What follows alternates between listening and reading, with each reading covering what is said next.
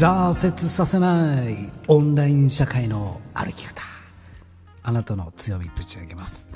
えー、こんにちは、えー、北上真剣です、えー、先にちょっと言わせてもらいたいんですが 7, 7月に入ってですね、え風邪を2回ひきました。ということで今また風邪ひきました。この1週間満たない前に風邪ようやく治ったんですけども風邪ひきました。部屋が暑くてですね毎日本当に汗だらだらなんですけどもそこからやっぱりクーラーある部屋とか行ったり来たりとかしてたんで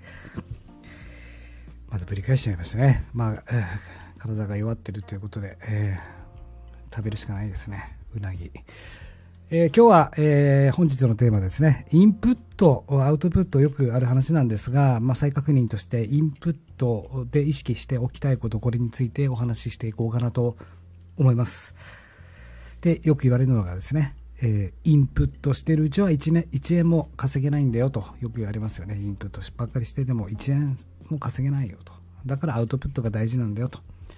で、割合的にもアウトプット7割、インプット3割、えー、これでいきましょうというお話よく聞くと思うんですけども、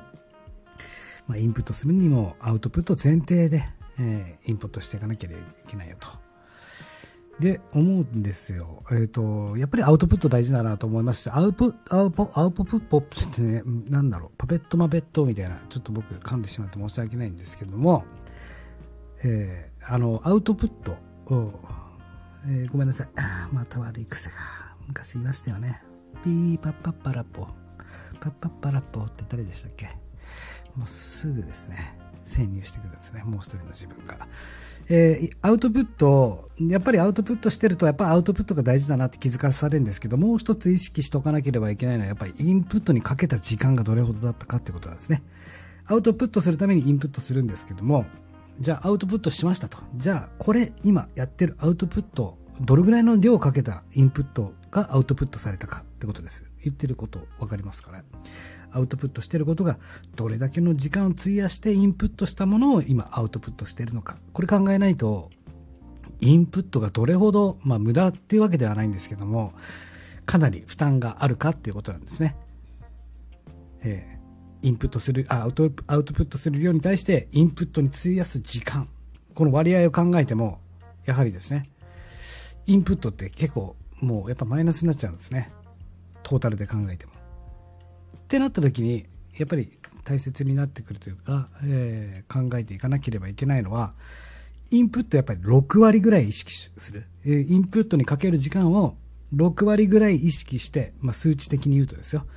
で、アウトプットしながら残りの4割埋めていく。えー、完璧にしていく、インプット。だから完璧に学ぼうとするんじゃなくて、ある程度6割分かったらもうすぐアウトプットしていく。で、そのアウトプットしていく中で、残りのインプットを埋めていく。これが理想だと思ってます。本当にね、インプット、マジで、あの、沼にはまりますから、学んでからじゃないと進めないとか、わかるんですよ。僕もそうですし、まあ、たまにやらかしますけども、完璧に学んでからアウトプットしないと自分が気が済まない。これじゃダメなんですね。アウトプットしながらインプットを埋めていきましょう。ね。厳しい言い方してすいません。僕はこれ自分自身も言ってるんですけども、どれほどインプット、もう完璧じゃなくていいよってことなんです。6割いったら。もう。だから、もっと言えばですよ。インプットしたと同時にアウトプット。まあ、これのトレーニングが必要だよってことなんですね。常に自分のフィルター通したら、新しい情報をインプットしたら、すぐアウトプット出す。これの繰り返し。で、インプットとアウトプットの割合をどんどん小さくしていく。もう時間の使い方も。とにかくインプットは悪って思ってた方がいいと思います。で、えー、あとは、えー、今日、すごくいいなっていうツイートいっぱいあったんですけども、本当にいろいろありました。もう、高山さんとかも素晴らしいですし、ドーソンさんのラジオも良かったですしね。で、僕が、まあ、最初に朝一で、あすごいいいなと思ったのは、鳥山さんが、USP って強みってよく言われますよね。USP、あなたのかい、あの、あなたにとっての USP は何ですか？強みは何ですか？強みって。で、そこに、えー、注釈書いてあって、えー、求められる魅力。これが強みなんだよ、と USP なんだよと。USP イコールただの強みだけじゃなく、強みじゃなくて、求められる魅力こそ真の強みだよねっていう話が、ああ、そうだなと思ったんですね。だからよく USP を出そう、USP を出そうって言うんですけども、よその他の方々から方々から求められる魅力こそそれがあなたの USP 強みですよと